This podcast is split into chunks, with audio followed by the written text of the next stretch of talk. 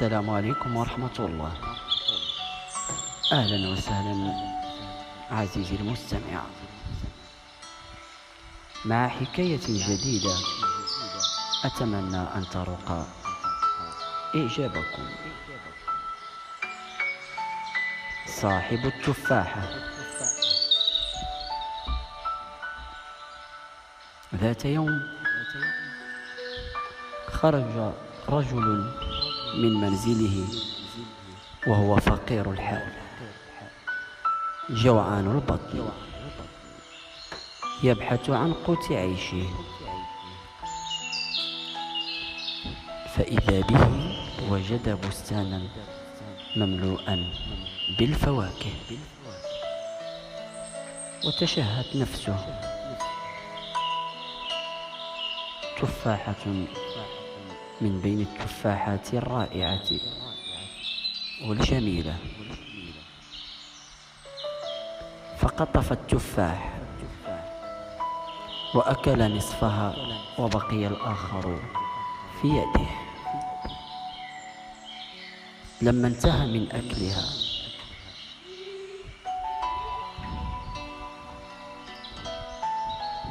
ندم. وعرف بأنه قد اقترف ذنبا. يا إلهي ماذا سأفعل؟ فذهب مهرولا إلى صاحب البستان. سيدي أنت صاحب البستان؟ لا أنا خادم البستان. فأين أجد صاحبه؟ هناك. فذهبت وأرجو من الله أن يغفر لي ذنبي. السلام عليكم. فرد السلام. لقد أخذت تفاحة من بستانك بدون أخذ ابنك سيدي فهل عفوت عني؟ لا لا أسامحك. ولماذا سيدي؟ أسامحك بشرط. فما هو الشرط؟ أن تتزوج ابنتي. يا سيدي أنا رجل فقير لا أملك قوت يومي فكيف أتزوج ابنتك؟ حتى المهر لا يوجد عندي. فأنا سأتكفل بهذا. المهم أنك توافق. وافقت سيدي. هل تعرف عروسك هل تعرف أوصافها؟ لا ورب الكعبة. فاسمع إذا مواصفاتها حتى لا تتفاجأ. قل. مواصفات عروسك. عمياء البصر. صماء الأذن. بكماء. من أجل هذا سيدي سأتزوجها. من اقترف الذنب.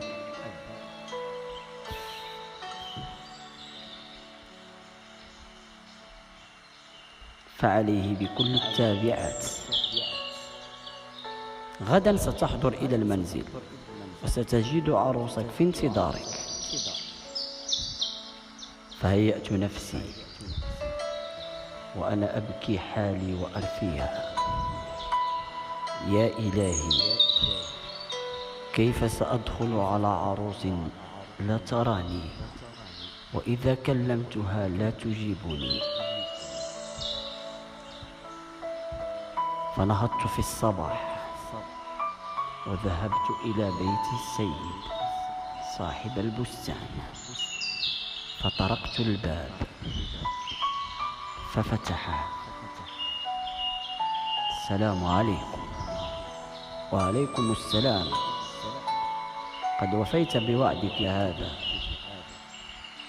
نعم. قد وفيت. ادخل. ادخل فإن عروسك في الانتظار. فدخلت. والعروس جالس أمامي. فتقدمت بهدوء فقلت السلام عليكم. فردت علي وعليكم السلام.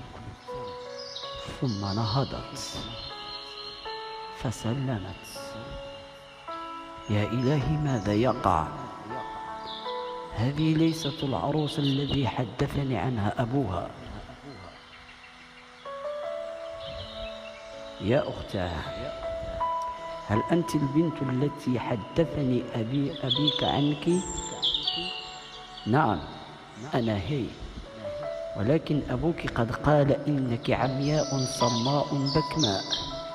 فكيف هذا وذاك فقلت عمياء قد صدق أبي فإنني في حياتي لم أرى.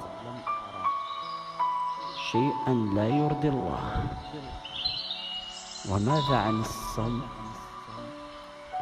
كذلك في حياتي لم أسمع شيئا لا يرضي الله.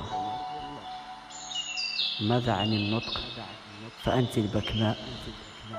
في حياتي كذلك لم أنطق بكلمة سوى القرآن.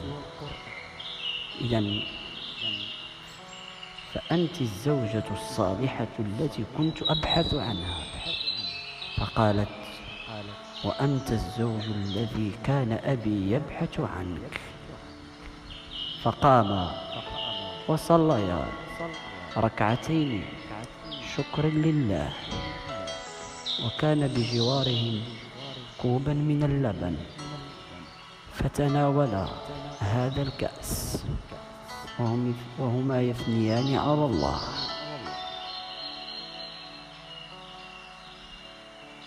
ومسح على رأسها وشكر الله وحمد الله كثيرا. قصتنا قد اقتربت على النهاية.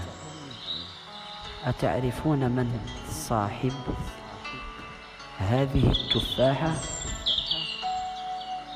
إنه أب أبي حنيفة الإمام الكبير